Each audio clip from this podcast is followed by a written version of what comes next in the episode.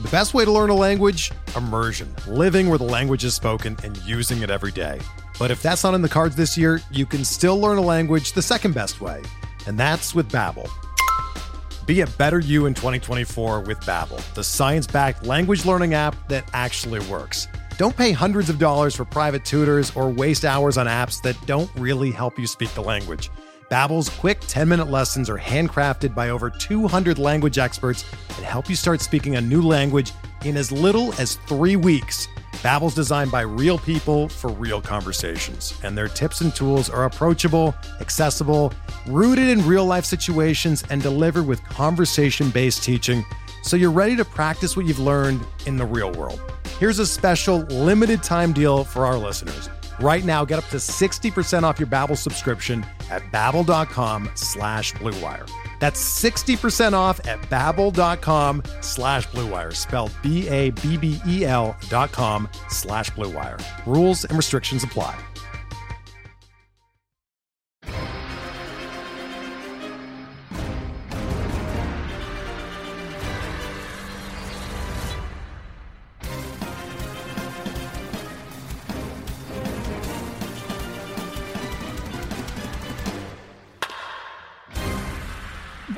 Welcome to episode number 279 of On the Court of the official Pitcher List. To do that again, Fast?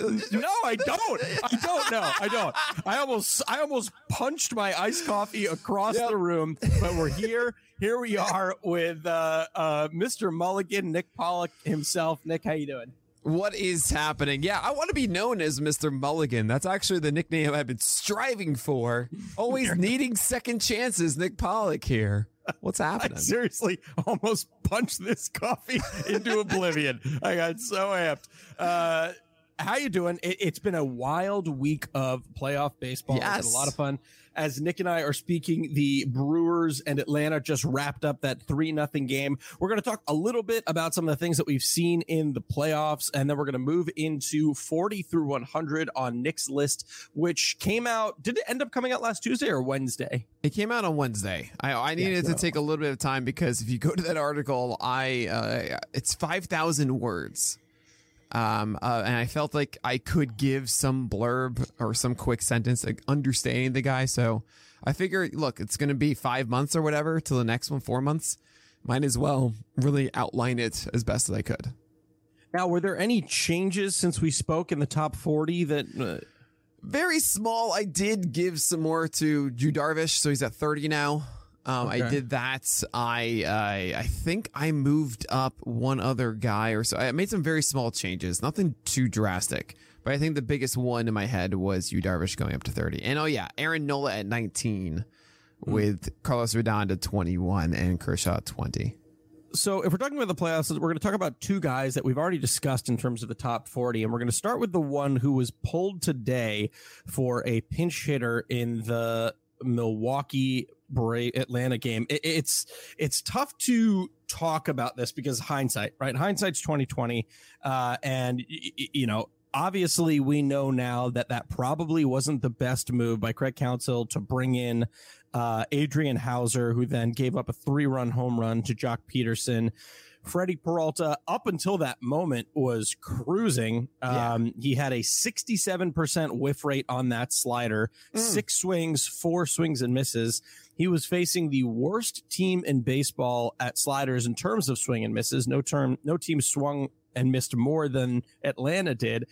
Now, what were your thoughts? Was that the right move there, or did you back it in the moment? Was it not right? How do you feel about it? My first thoughts was, oh, hey, we'll never have to deal with this next year because we won't have pitchers hitting anymore. Uh, No. Um, I, understand the situation. It has been a series of low offense for both teams, and that was a, that was a case. It was second and third, one out, uh, where you felt like, hey, we could really capitalize on this. And if, if they they walk him, then all of a sudden you saw the top of the order coming.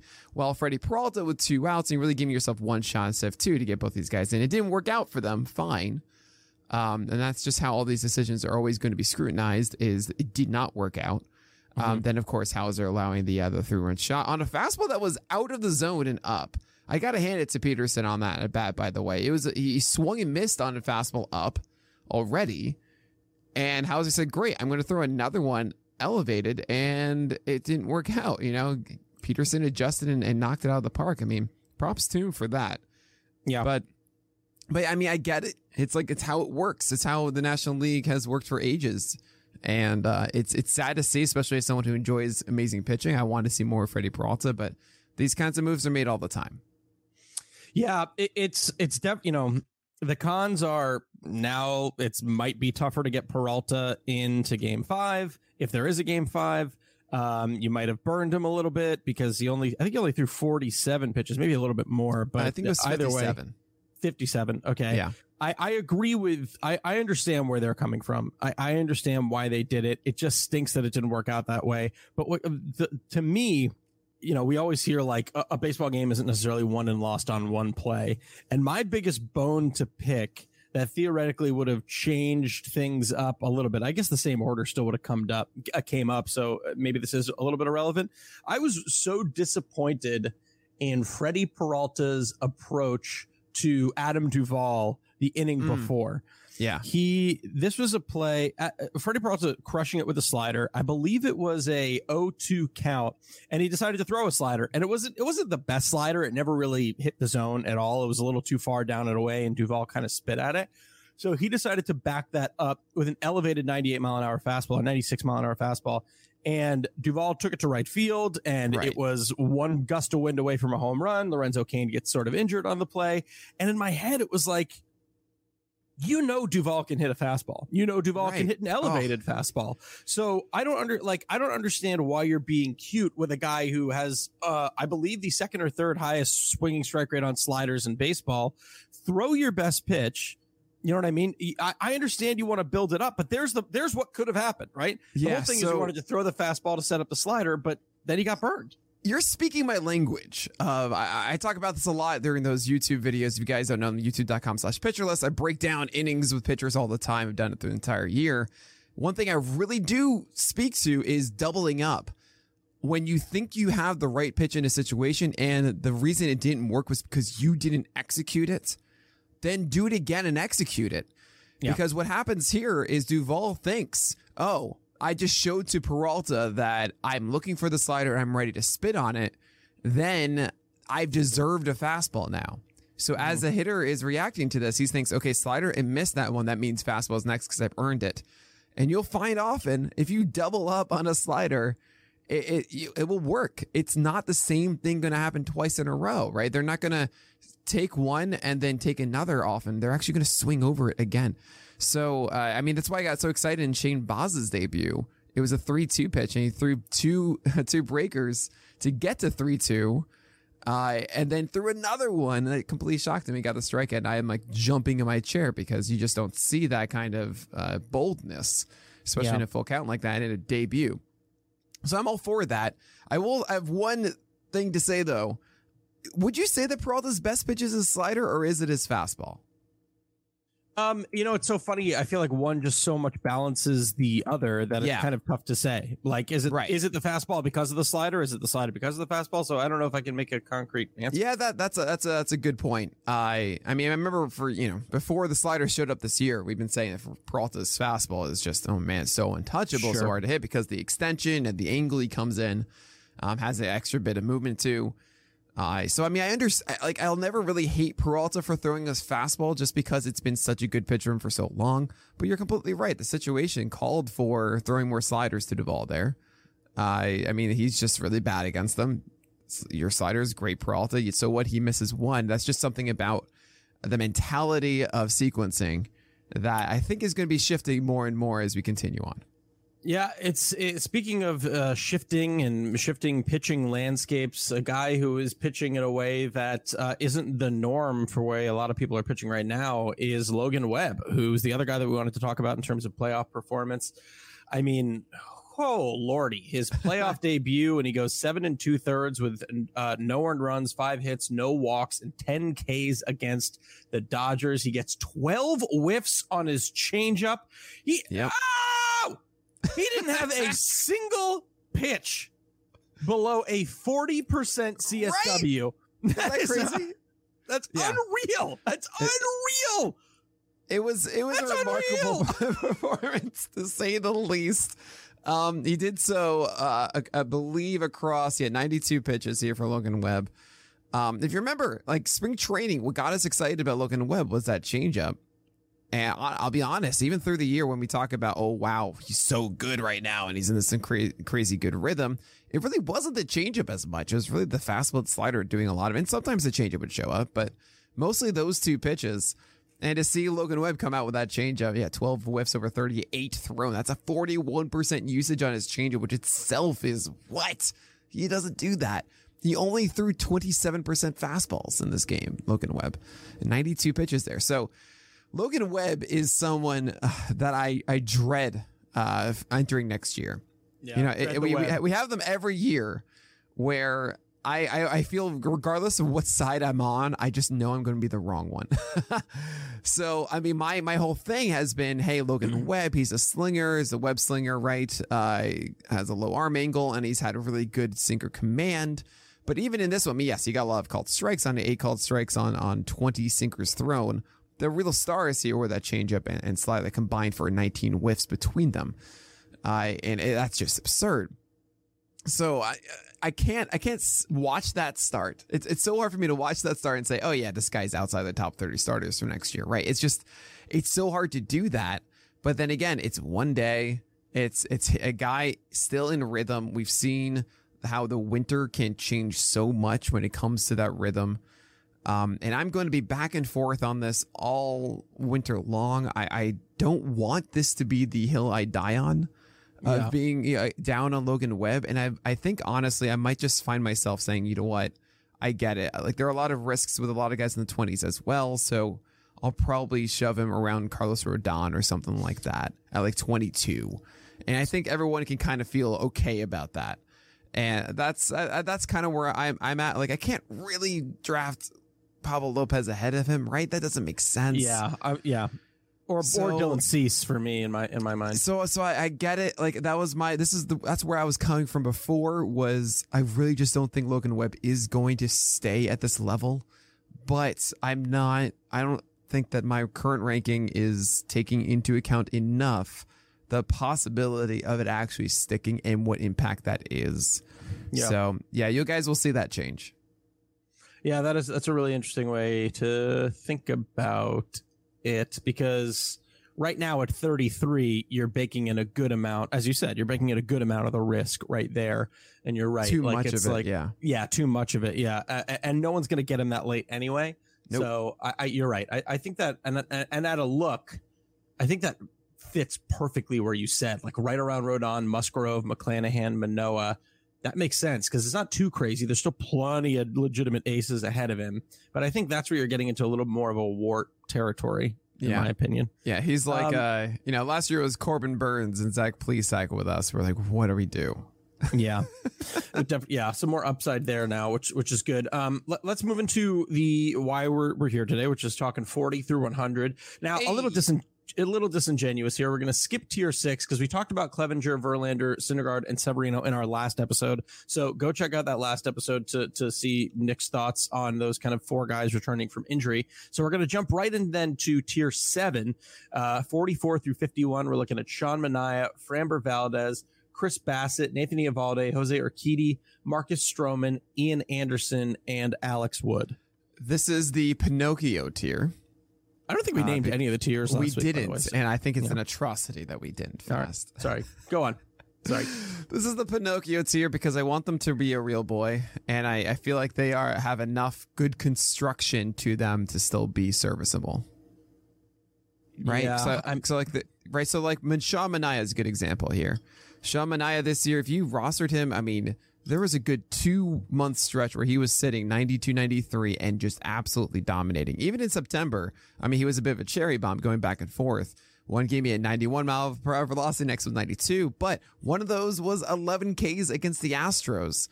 And when he also has this changeup and curveball going down consistently, oh, Sean Manaea is absolutely devastating for hitters.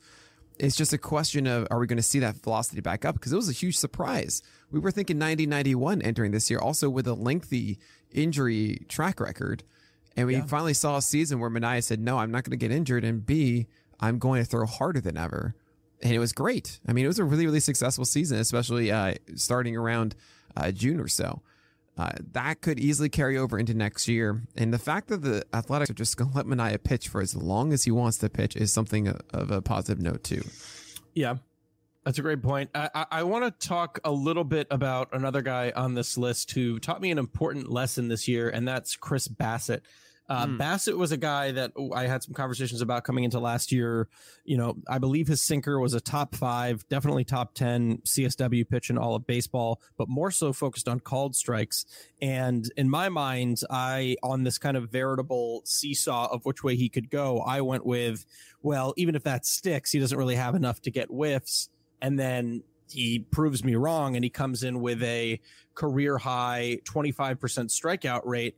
Um, I guess my question for you is we saw him sustain that over the course of theoretically a full season, right? Obviously, the comebacker to the head shortened it a little bit, which yeah. really stunk. But the the swinging strike rate didn't make too many leaps, right? So last year he had a 9.9% swinging strike rate over 63 innings pitched and just a 21% K rate. This year, just 10.1% swinging strike rate, but a 25% K rate. Uh, in your mind, is is Bassitt a guy who can hit 25 again or is that kind of ceiling that we're expecting to see from him for next year? I mean, it's possible.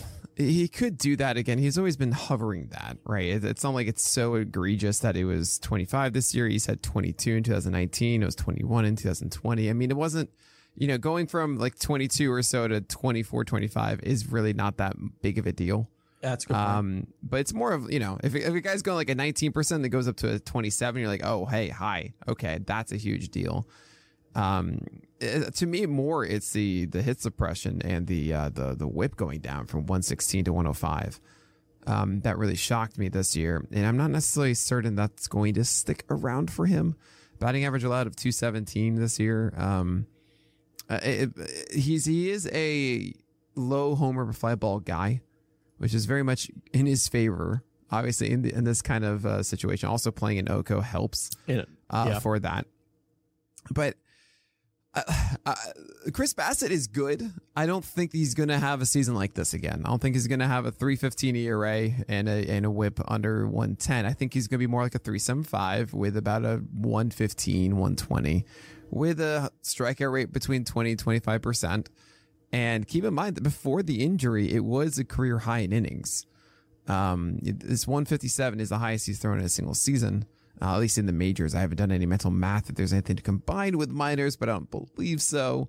Yeah. Uh, and uh, barely, yeah, there was eight in 2019 to add on, but uh, or 11.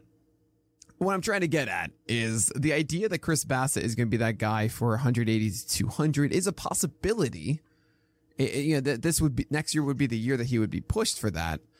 But yeah, I still don't quite buy the entire repertoire and approach that makes me think, oh yeah, this is this is a guy that can withstand any hurdles that are thrown his way or any obstacles, anything like that. Yeah. Um, and I think we can all kind of agree this is the best we should ever expect from Bassitt.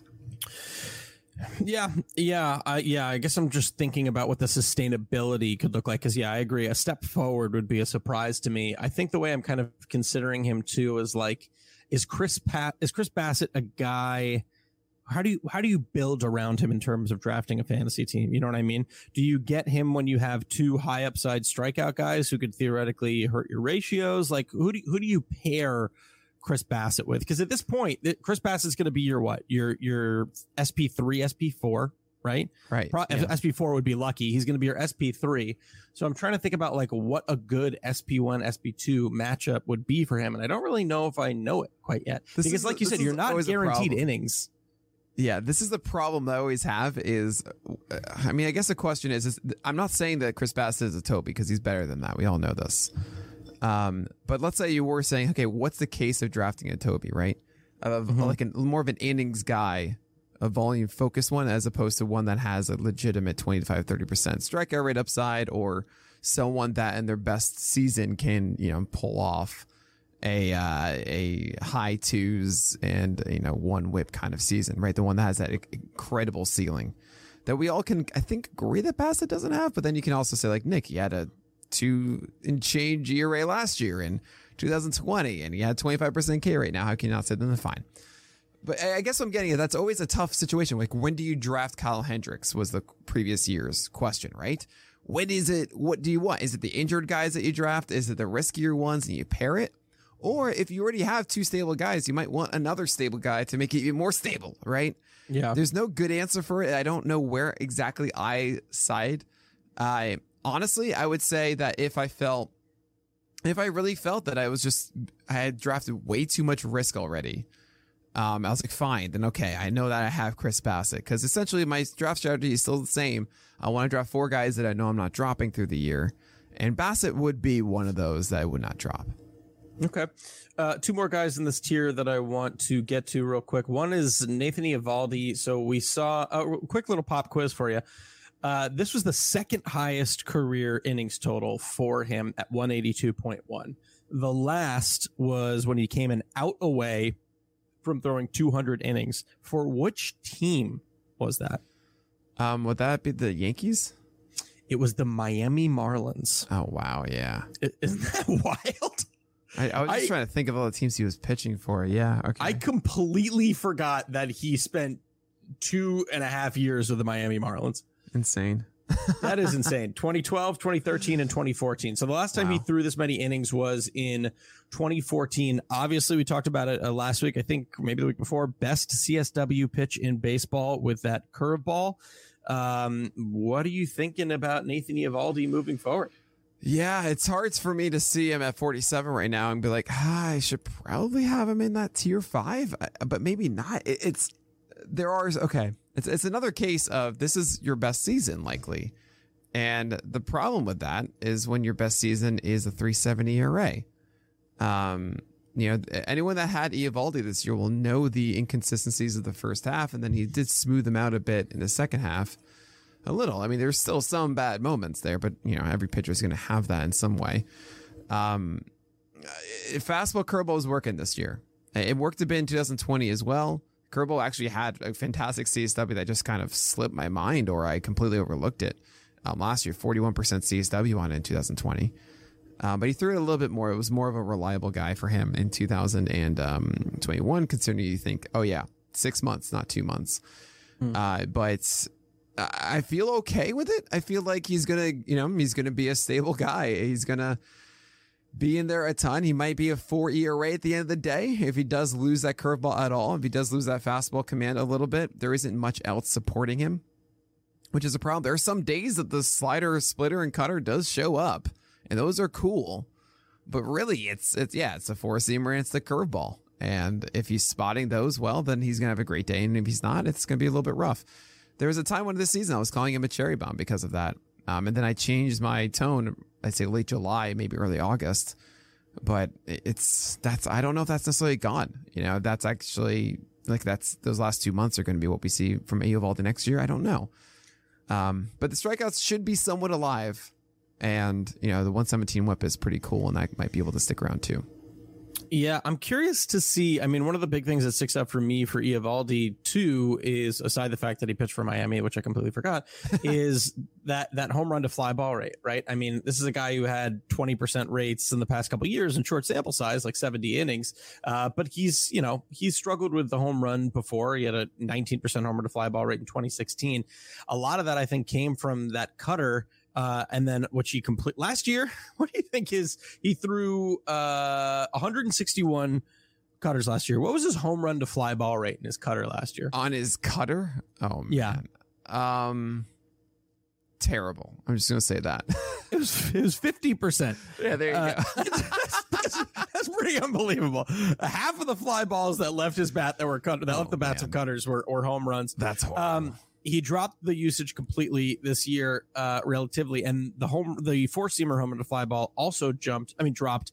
It's not rare that a guy, you know, goes into Fenway and shows a big drop in home run to fly ball rate, and I think that's kind of interesting and another thing to track moving forward. Uh, but for the love of God, we got to get out of this tier. The last person I want to talk real quick, uh, Marcus Stroman. Does his landing spot in any way significantly impact oh, his a spot on the on the list? I wouldn't say so. I don't know. I mean, he's he survived the Jays. He survived a, a season with or a half a season with the poor Mets off uh, defense. I Mm-hmm. would, yeah, I wouldn't really think so. I mean, the guy has been absurdly consistent throughout his career, um, and I don't, I, I don't think I'm going to put a heavy weight on that. Would you? Um, no, not with him because I, I was a little bit worried about what that infield defense was going to do for him in New York, and I still think he was able to work his way around that. And I think he's shown that he's been able to be consistent enough. And I would hope in this day and age that whoever is signing Marcus Stroman to what will likely be I don't want to say a long term because I don't think he's going to get like a six, five, six year deal, but he'll probably get a multi year deal. Yeah. Yeah. He'll get a multi year deal. Whoever is doing that, I would hope would be a team that is built to succeed with his repertoire. You know what I mean? yeah, that that makes a uh, lot of sense. That's a good way of putting it. Yeah. You know what would be actually insane? If he signed with, eh, this might move the needle for me. If he signed with St. Louis, a team that is Oh. perpetually the best infield defense in baseball, if he went there, then I would bump him three, four, or wow, five. that is such a good fit too, because they need Yeah. one or two guys, and they're not going to spend the giant giant amount of money. Oh, that'd be yeah. I think it would be a really good fit for them. Oh God, could you imagine Nolan Arenado behind Marcus Stroman with Paul DeJong and like that's I like it a lot. Uh, I am very yeah. su- and Goldschmidt, I'm very surprised that you have not rushed me along just to talk about tier eight, which you could, in Ah. all likelihood, dedicate an entire podcast to. This is this is the Pollack pals right here. I mean, there are so many names in this tier that I'm legitimately afraid to even begin the conversation. Uh, and we're looking at 52 to 62. We got Dinelson Lamet, Michael Kopech, Shane Baz, Logan Gilbert, Sixto Sanchez, Patrick Sandoval, Luis Garcia, John Means, a while Josiah Gray appeared, Tarik Skubal, and Sonny Gray in what is probably the biggest shock that you I guarantee you're the only person coming into next season with Josiah over Sonny. Yeah, Uh, what is the name of this tier? Why is it called that? And let's get cracking, I guess. I mean, I don't know. It's the presence under the tree. I just can't wait to to see what 2022 holds for all of them. Yeah, You know? totally. Yeah. I'm just I just want to unwrap that and just and watch it. I all of this is just so exciting to me. I mean, if if you're looking at this tier and you don't get amped about pitching, I don't know what's wrong with you. Like this is this is it. If you want to understand why I love this, it's Michael Kopech throwing 101 at the knees the other day. It's Mhm. Dinelson Lamet's slider being the best pitch in baseball. It's Shane Baz having the, the guts to throw that 3 2 slider for a strikeout. Logan Gilbert with an overpowering fastball that hopefully he gets his slider command. Sixto Sanchez being so incredible in that debut. Patrick Sandoval, 32 whiffs that I have his shirt called 32 whiffs because he earned Yep. 32 in one start. Luis Garcia who came out of nowhere with the slider and cutter. I hope that comes back. He really had fatigue at the end of the year. John Means, you know John Means. I'm not going to say John Means. Josiah Gray and uh, what he can do with his double digit whiffs uh, on any of his three pitches on a given night. Tarik Skubal just got shut down too early. I mean, slider and changeup are really coming in. And then you have Sonny Gray, who we know how amazing he can be. I mean, this is such a fun tier. It's amazing. It is a fun tier. Let's let me challenge you a little bit. Does this oh, all right, ranking let's go. does this ranking take into account Josiah Gray's floor that we saw repeatedly against really poor teams coming down the stretch? Yeah. So, I mean, yes. Um, this is okay. We have reached the point at tier eight where you have the four that you should have already. I felt Alex Wood is the last one that I think, yeah, I, I, I think I'm going to be drafting Alex Wood and likely holding through the year. There's a decent chance that he might not, but there's it starts to teeter at tier seven. Uh, there's a there's there's a chance that some of these guys I don't actually want to hold on to, but I'm going to be drafting with the expectation that I am going to be doing that. Right, I'm going to be holding them. Alex Wood is right at the end of that. So now is when I say, okay, I'm going to be drafting all the fun ceiling guys now because I, if you come into this without the expectation of them being the greatest thing ever, then you can actually make some smart moves in April and, you know, and, and swap around and everything like that. Because yeah, Carlos Rodon's going to show up and Robbie Ray is going to show up and Logan Webb and so on.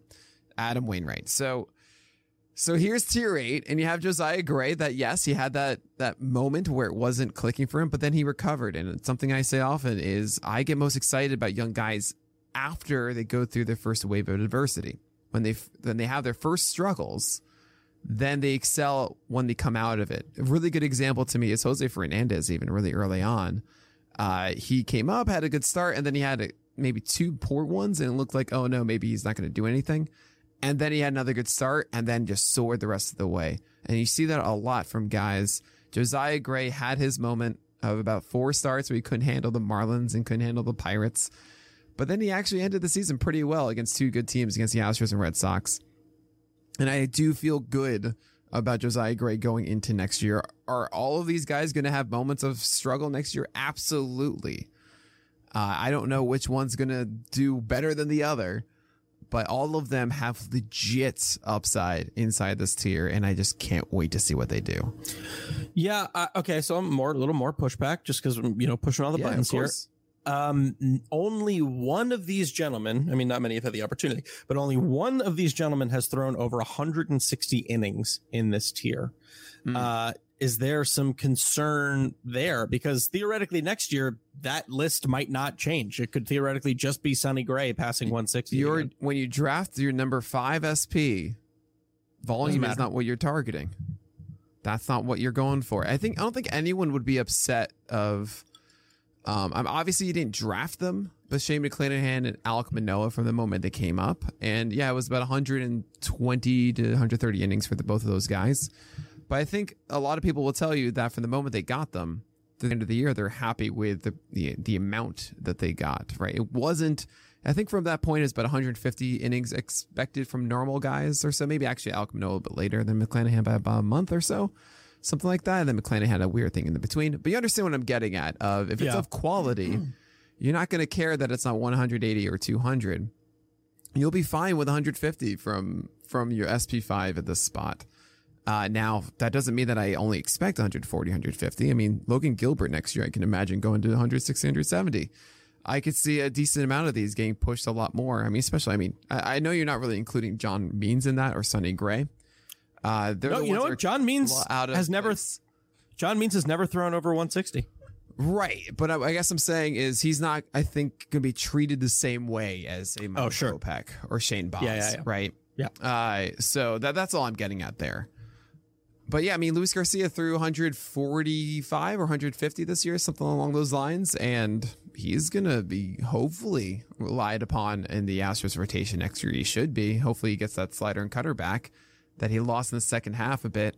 Um, he, to the point he wasn't even throwing his slider; he was just throwing more fastballs, which is not his best pitch. Mm-hmm. So hopefully he can return back to that uh, in a less fatigued state. Uh, I'm looking forward to all of it. I mean, really, you should look at this tier and say, okay, how do I get to this tier? And don't feel too. Um, there's there's gonna be some traps here fast.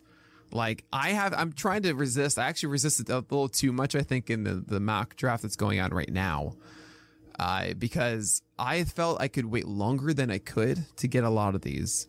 And so there's this game of like you don't want to jump too soon for all of it, and then you have like four of them, and then you overload on this, and then you don't really get any fun later yeah. on because you know second week of April comes around. You don't want to drop Sixto Sanchez yet, right?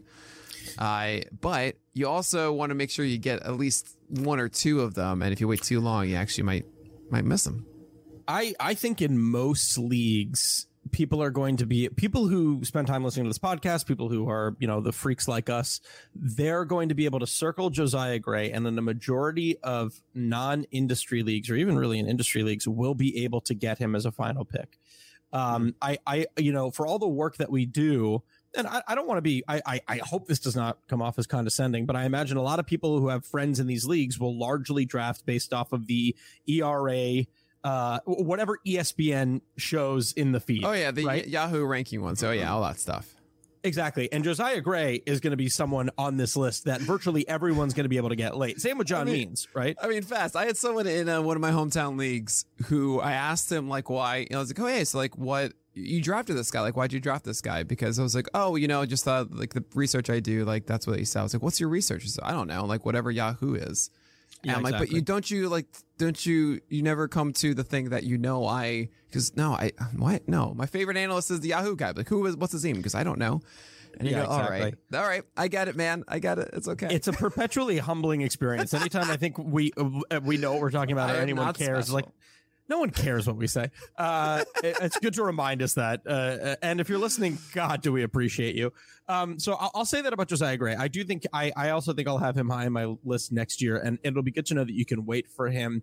Logan Gilbert, the last person I'll say, you already touched on it a little bit. It is again, you know, we come back to those seesaws. I talked about it with Alec Manoah last week about I think how far he can go is based on that changeup development.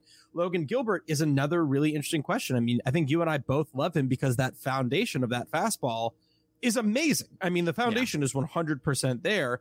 Now, what you're betting on, what you as a drafter need to determine is can the next steps come in terms of the breaking pitches? Absolutely. And by the way, I do want to say Yahoo, the guys doing that stuff, excellent work. I uh, oh yeah, not to say that he shouldn't be. It was just more of like, yeah, okay. Uh, yeah, Logan Gilbert really it's is when he had his slider working and doing good things and throwing the in the zone and all of that, he had success, you know. And there were certain times actually when he didn't even have anything but his seam. We're talking in his last start, even 5.2 innings, one earned run. But really, it was 11 whiffs and eight, C stuff, eight uh, called strikes on the four seamer that got all the work done. While he had 10% CSW in his slider, 17% on his changeup, none on his curveball and he got through that start because of that heater getting outs constantly, right? And that's that can be the story for him, but it won't really unlock for me until we start seeing those seven slider whiff games like he did against the Royals, and he went seven innings in 99 pitches and one earned run. Like that is everything there. So I hope we get it. We can. Um, there's also I, some upside in that changeup and curveball as well. I'm not just going to ignore those either. But really, it's it's a one-two punch of fastball slider that needs to really come to fruition with Gilbert. And I think with more time, we will see that. Uh, if you could ask Logan Gilbert one question, what would you want to ask him? Um, what's up? oh, if I, if I could ask him one question, I would say, yeah. uh, I mean, it would be about a slider, but like, um, I would say, hey, are you going to be focusing more on your slider this off season? You know, I, I something along those lines. Just understanding. I hope that I mean I believe in his slider. I think that can be that pitch. Um, okay, what is the difference do you think between your when your slider is working when it isn't, and kind of going into how often does he have that feel? Is it one of those things where he just wakes up one day and he has it and he doesn't? Or is it something that he's more conscious of that he can continue to get better at? If that does that make sense? Yeah, definitely. Hopefully, we can ask him that question. I just shot him a DM, oh, nice. uh, and I'm going to oh, see if we can talk to Logan. I'm going to see if we can get him on on the first pitch podcast. All right, I need uh, to re-listen to my thing so that I can say it word for word. no, I'll read it. I'll say, my buddy Nick. I asked him on a podcast what he would ask you, and this is what he said. Uh, he said, uh, "Sup," uh, and then he's. Uh, all right, cool. Let's move on to the next tier then. That actually wasn't too bad. I really thought you were going to be uh, killing me on that one there. Uh, but let's move on to tier nine here.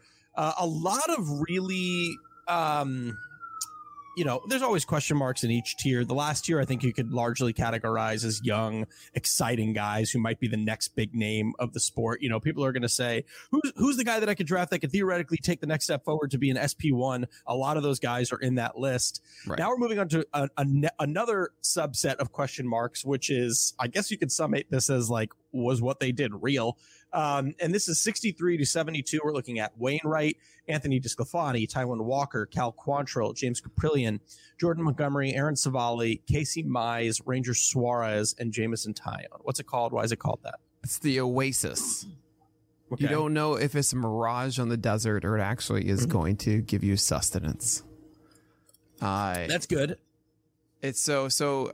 I mean, Adam Wainwright, that was wonderful, but yeah. really, really, are we going to do this? Anthony DeSclafani is a two pitch guy. And I do remember um, entering the season thinking, like, huh, like 2020 Anthony DeSclafani was kind of a lost year and we're not really giving him enough credit in the back of my head. But I was like, yeah, but I'm not going to draft him and then like start him and stuff. And then he just did well and that worked out. But it was, uh, you know, that wasn't the most shocking one to me for DeSclafani to being a serviceable starter. I kind of have him and Kaprielian similarly in my head. I. Uh, same kind of for Cal Quantrill too. Um, Cal Quantrill, I think, squeezed out the most from his stuff to have success.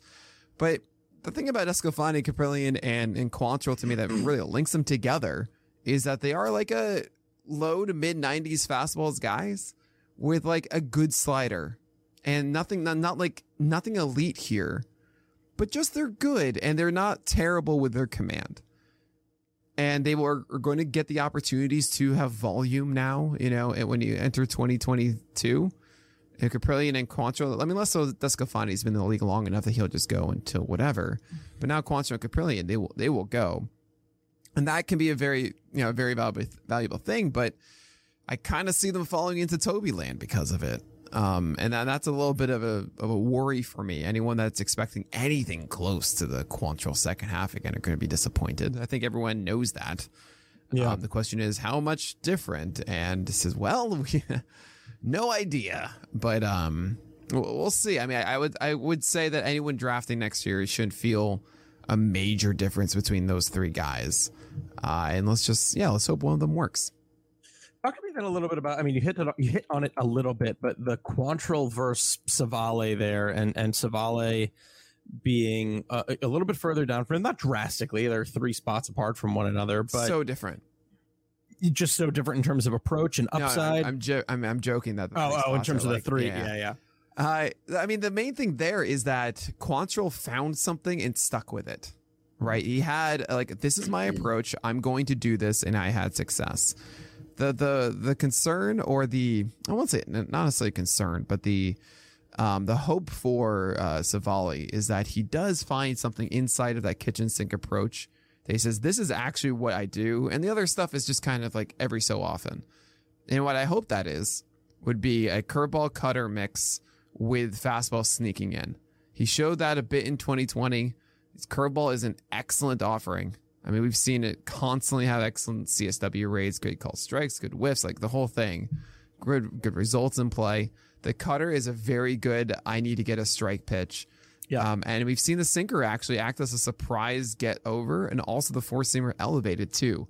And I really do feel like actually closer to to Quantrill, Civale is like Jordan Montgomery in this way to me, uh, because it's a curveball changeup, uh, uh, fastball mix with him. And yeah, the changeup and curveball are more of whiff pitches than get me overs, but if you kind of replace the the, the cutter with the curveball and so on, it, it gets really close, I think, with just hey guys, use those three pitches. Really lean on that for about 85%, maybe even 90. And then yeah, that splitter you want to throw Civale or or for you Montgomery the cutter or or whatever. Use that sparingly but really yeah. lean on those. And I think that can be a really good path to success for them. But we just haven't seen it yet. And I don't really know if he'll get into either of them will get into that major rhythm. Okay. Uh, the last person I want to talk about is going to be someone who uh, the way that we cite his stats are going to be very interesting over the course of the offseason because he spent a lot of time as a reliever and then he transitioned to a starter at the end of the year after dominating in the bullpen uh, and that's Ranger Suarez. He still ended the year just as a starter over 12 starts with a near nine K per nine, a 151 ERA, a 2.35 whip. He gave up one home run in his starts. Hmm. 12 mm. starts, one home run, uh, with a really, I mean, especially in the last like six, seven, eight starts, he, he had poor command in the 18th against Arizona. And then from then out, he didn't walk more than two batters. What are you making of Ranger Suarez? Yeah, I everyone's gonna hate me, and that's fine. Uh, I don't. I'm not really a big fan, sadly. Um, I don't think his fastball is that special. I don't think it's going to hold a batting average hovering 200, and I don't. Th- and maybe his changeup does too. Um, his changeup is good, 21% swing strike rate this year, but didn't really get called strikes a ton. Slider and curveball are nothing to talk about.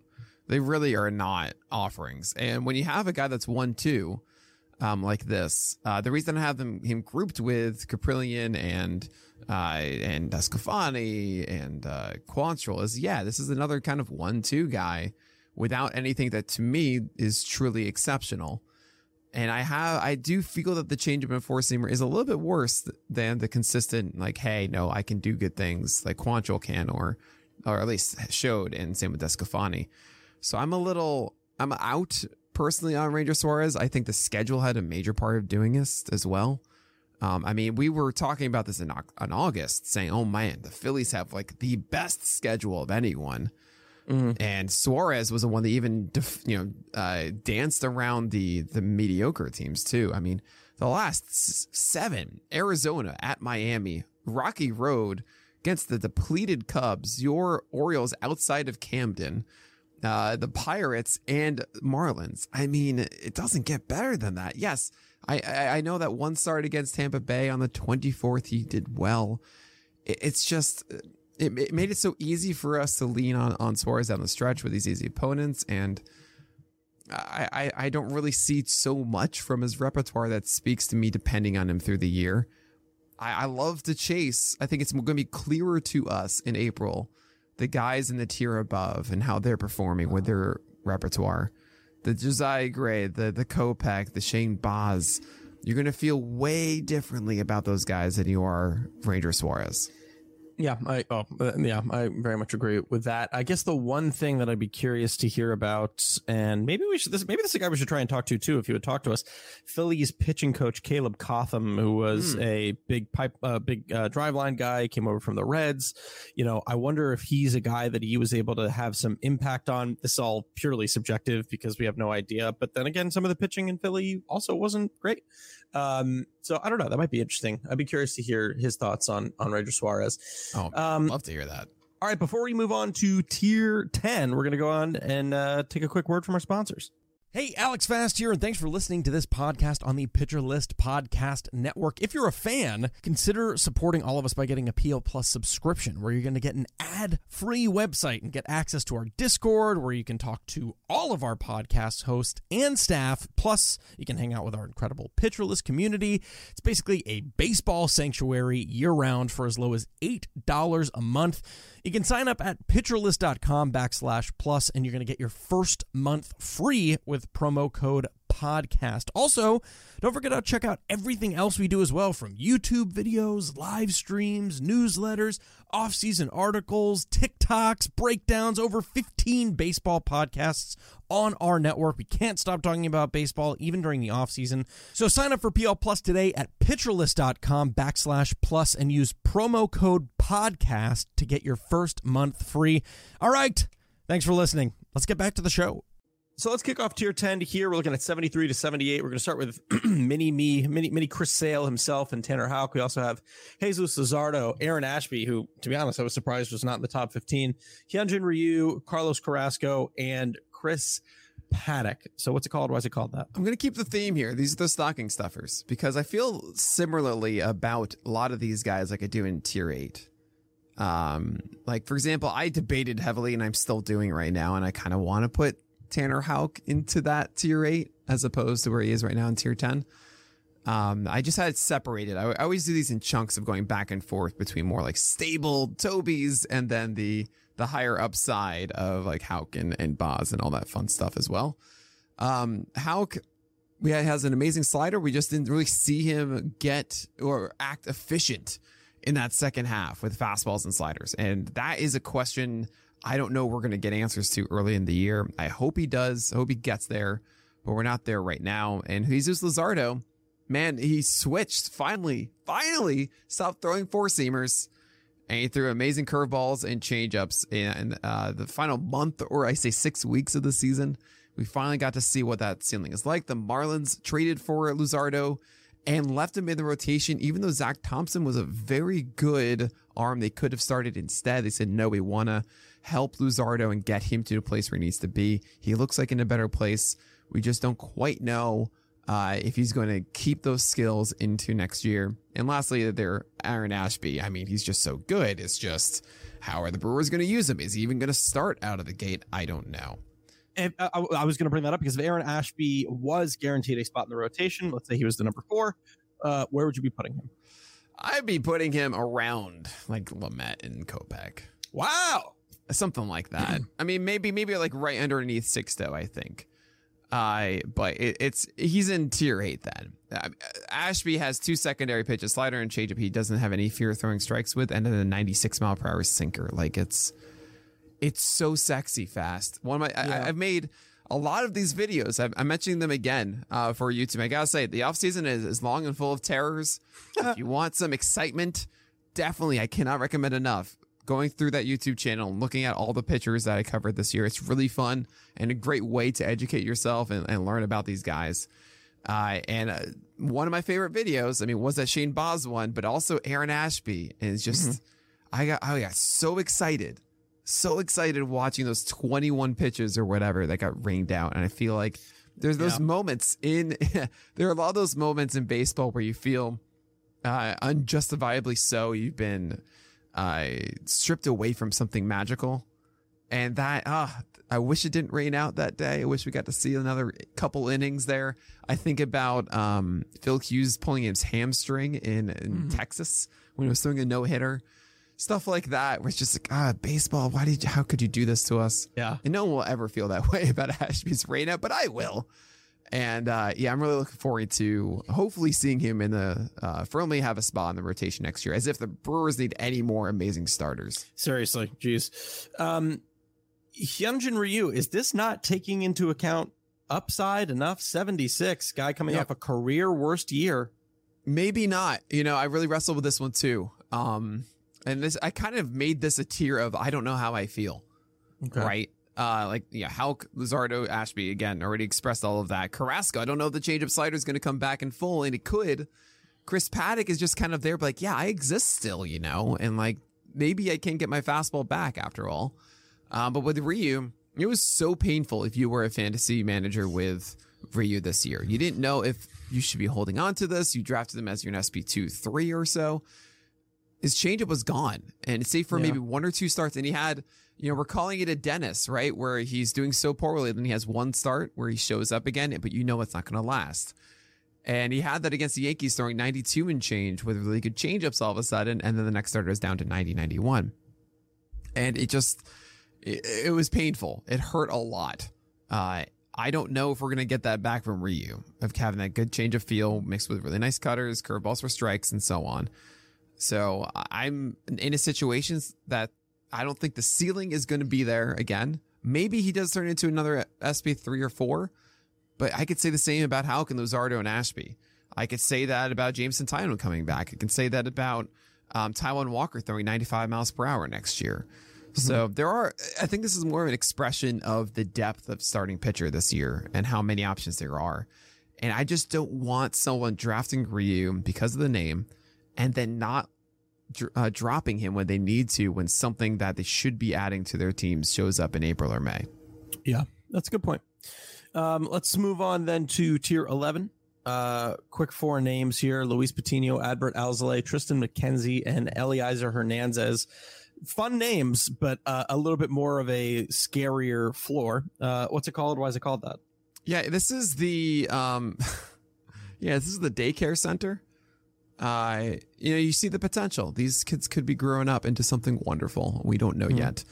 I I know what a wonderful name, Nick so original. I was actually legitimately thinking of the Pokemon daycare where you drop them off and just hope they turn into something. Jesus. Um, but uh, but we might go a little bit long on this podcast if I keep making those references. Uh, Luis Patino, we saw glimpses this year of what he can be. It's actually kind of interesting with a lot of these young guys that got Berlauzale right after Elieser Hernandez. They're more slider focused. Their secondary pitch is the one that gets us gets us excited, right? When they're a two pitch guy. Uh, but for Patino, is actually more of the fastball doing things, the four seamer. And the moments when the slider became not even just a major whiff pitch, but just good enough to throw in the zone, um, he did really, really good things. Actually really bothered me over the weekend. Oh, man. Oh, one of my favorite things that I will exclaim about a lot. We even talked about it before with Peralta saying, "Oh, you didn't double up on your slider, right?" Mm-hmm. Patino had the the guts and a three-two pitch after not executing a slider uh, to I think it was Kyle Schwarber. Um, to uh, or maybe it was the guy before college or whatever. It was a three-two pitch, and he bounced the slider because he knew that if he executed one of them, he would have gotten him out. Hmm. And because he bounced it, the very next pitch was a home run to the next batter. Uh. And it's just, oh, you, you like you had it, it was there, you didn't, you didn't do it. You know, you, you failed essentially. You tried and you didn't get it, and I felt that disappointment. And then yeah, you got burned because of it. And to see that kind of punishment, you might just say like, "Oh, that was a bad pitch there. You shouldn't have walked the guy." It's like, no, no, but you don't understand the the risk reward he took to get to that situation. And I think that that development can come for Patino. I mean, I remember getting excited about that breaking ball a ton when he was on the Padres and Yeah. watching him in the futures game. That was the thing that really amazed me. So hopefully that does return. And I would imagine, I mean, you never know with the Rays, but next year it's McClanahan, uh, Baz, and Patino as their one, two, three. Maybe Yarbrough still in there. Uh, maybe Rasmussen as five, but you have to think that they're going to prevent Patino from a lot of six inning games. So he's a little bit lower because of that. He still has a lot of the potential of that tier eight, but he is tier 11, I think, a little bit because of that. Um, out of these, I am curious uh, for you, Fast Patino, Alzolay, McKenzie, Hernandez. Who are you most excited about, and who are you least excited about? That's a great question. Um, hmm. Most excited about least. My gut says I'm least excited about Adbert Alzolay because I feel like he. I just don't know if we're ever going to be able to see a legitimate stride forward that remains consistent. You know what I mean? Okay, I'm just worried sure. that it's always going to be some sort of roller coaster with him. Um, I'm most excited about. Such a good question. I'm, I'm like excited about Patino, McKenzie, and Elieser Hernandez, all for very different reasons. Like if Triston McKenzie can find consistency the way that he found it for small stretches this year, that'll Yeah. be really exciting. But I, and I throwing don't. in 93, maybe, right? Instead of 91 and change. Yeah. Um, but I still think it's probably Patino. I think in terms of like stuff, he's probably the most exciting out of all of them. So I think probably him. I'm probably least excited about Elieser. I don't know. I, I, I Yeah, get he's this feeling of like the fastball is 91. Uh, I don't really think that's going to change much. It's going to be a liability for him. While the slider has at times been excellent and really carried him through a start, but not that often. Yeah. Um, and Alzolay at the very least, I remember, I remember when I first saw him when he first came up, he was a lot more violent, I believe, with his mechanics.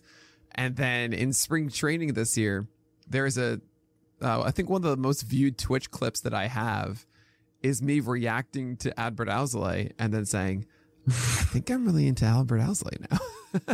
like realizing I was like, oh no, what have I done?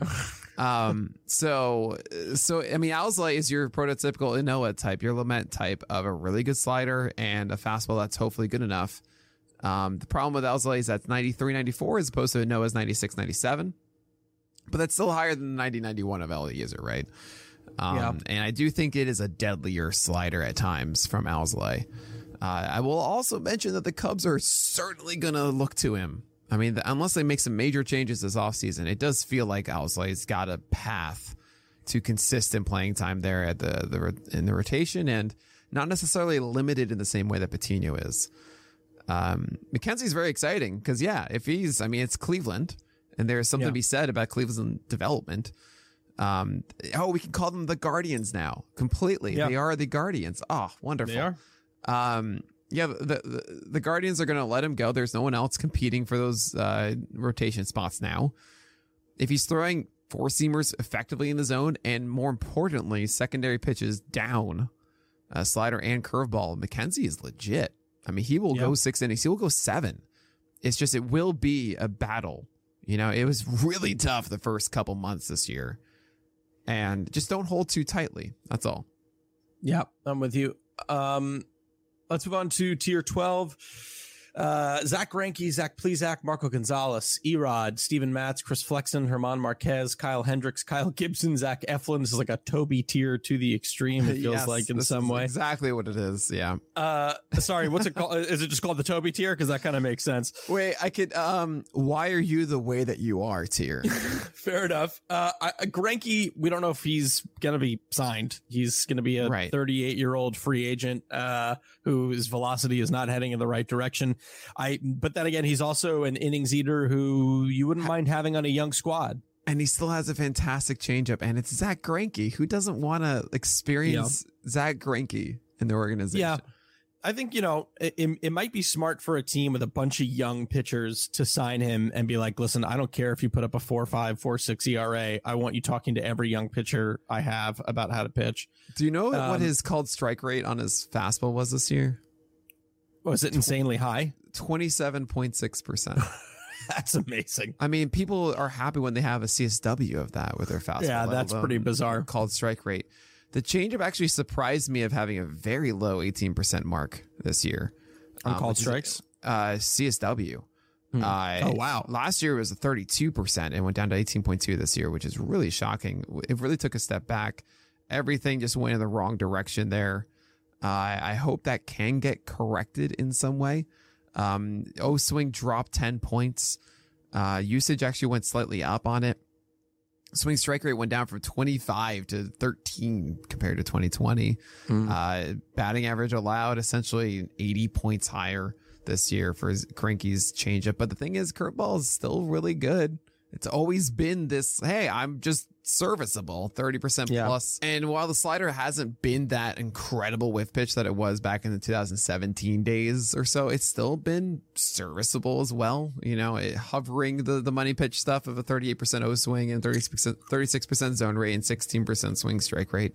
So there's still stuff there that shows case Greinke is, hey, I'm, I'm not bad. It was a 117 whip this year. That's not, that's actually helpful. Yes, 416 ERA, I get it. And this is a Toby of Toby's at this point, but 117 whip is great. I would be really happy with that. Um, even if it is a 17% strikeout rate, he threw 171 innings. If he gets another team that lets him go 180 plus, and there could be an argument that if you have enough ERA guys that like you need help with the whip, like, oh hey, Greinke can do that. Yeah, I, I sorry, I, I was thinking about some of the other guys on this list and like just looking at Kyle Gibson. I don't know why I can't let him go. I mean, like that that uh, ninety one that really says, hey, everything he did this year. Well, it was a, work. It was a ridiculous first half. It was the Vargas rule. We all knew that. And then it, second half, he had a moment of being okay again, but no, No, know, it- um, it's not simple. I mean, you have Zach Eflin who's going to be recovering from uh, from surgery, so he's actually likely not going to start at the beginning of the year. If Zach Eflin was normal and healthy, I'd probably have put him in the DeSclafani and Quantrill and Ca- Kaprielian tier in tier nine, but he's down here in tier twelve because of that. um, Chris Flexen, another guy that really great year that you're kind of curious to see. Look, there's a. I've been asking all year who is the Dereck Rodriguez of 2021, right? That is the guy who put up a good whip and ERA that we are just going to ignore completely next year and not draft. And I think Flexen is that guy. I mean, are you going to draft Chris Flexen? I got a soft spot for those little nerds, uh, but I don't. As a person, I love him, but like, I know, I know. Uh, Um, no, I don't know if that's a guy like. I would have to have a really bizarre team construction down the line to be like, okay, and I'm going to round out my draft with Chris Flexen. Right. Uh, you know what I mean? So that would be. it was a be- 17% strikeout rate, 125 whip, about 180 innings for Flexen, but a 361 ERA that we all just feel is I just yeah. They're going to say player rater was really high. It's because he went 14 wins and six losses, and that's not something I'm going to bank on. What? Uh, how old do you think Kyle Hendricks is? 29. Really? I went the other direction. I thought Kyle Hendricks was like ancient. Well, Kyle it's Hendricks probably is- 31 or something, right? He's 31. He's Yeah. 31. He's 31. Uh, but that's all I want to talk about with Kyle Hendricks. I want to move on to tier 13. I mean, it's always been such a small margin of error for him, and like this was the year that we kind of expected would happen eventually. To the point that in September you weren't starting him against like the Pirates, and that's a issue. That's a that's a major issue that you can't really run away from at this point. Yeah, I hear you. Uh, the last and final tier uh, for today, 93 through 100. Uh, Jon Gray, Joe Ryan, Christian Javier, Drew Rasmussen, Brady Singer, Corey Kluber, Yusei Kikuchi, and Kyle Muller. Oh man. I oh what is the name of this one? Um this this is a I want I want to say it's like a, a laundry nickel. Like you What? no. Of course, this is how we're wrapping up this damn podcast. Nick, what is this? Well, What laundry is nickel this? is like all of a sudden you, you put your pants through the laundry or something. Like you have a washer dryer at home, and then you take out the laundry, and then oh hey, there's a nickel. You know, like inside of the washer dryer that you didn't know that you had. You know, it's like essentially all of these guys could be something that actually gives you value that you don't actually expect.